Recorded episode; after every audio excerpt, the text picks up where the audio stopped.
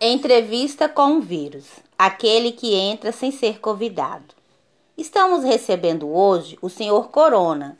Não é nada pessoal, mas não vou agradecê-lo por ter vindo. Entendo, só estou fazendo meu trabalho. Como foi seu começo? No princípio, não viam muito potencial.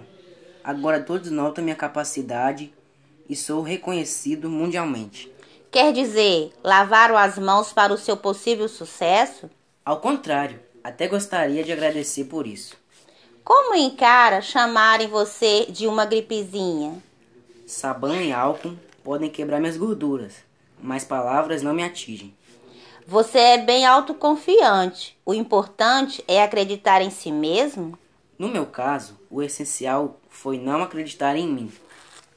Outros vieram antes de você. A que deve ser o seu enorme alcance? Grande capacidade natural, muita ignorância e proximidade com meu público. Seu trabalho não foi impulsionado pelas mídias eletrônicas. Foi uma quebra de paradigma? Sim, tudo se deu de forma orgânica. Vamos pro ping-pong. Ok, Um ídolo, a gripe espanhola, um sonho, o mundo sem vacinas, uma religião, negacionismo, um segredo. não gosto de banho, O que mais detesta? ficar em casa, O que mais gosta? viagens internacionais, Meta de sucesso, manter-se em permanente mudança. uma lição. A vida passa num espirro.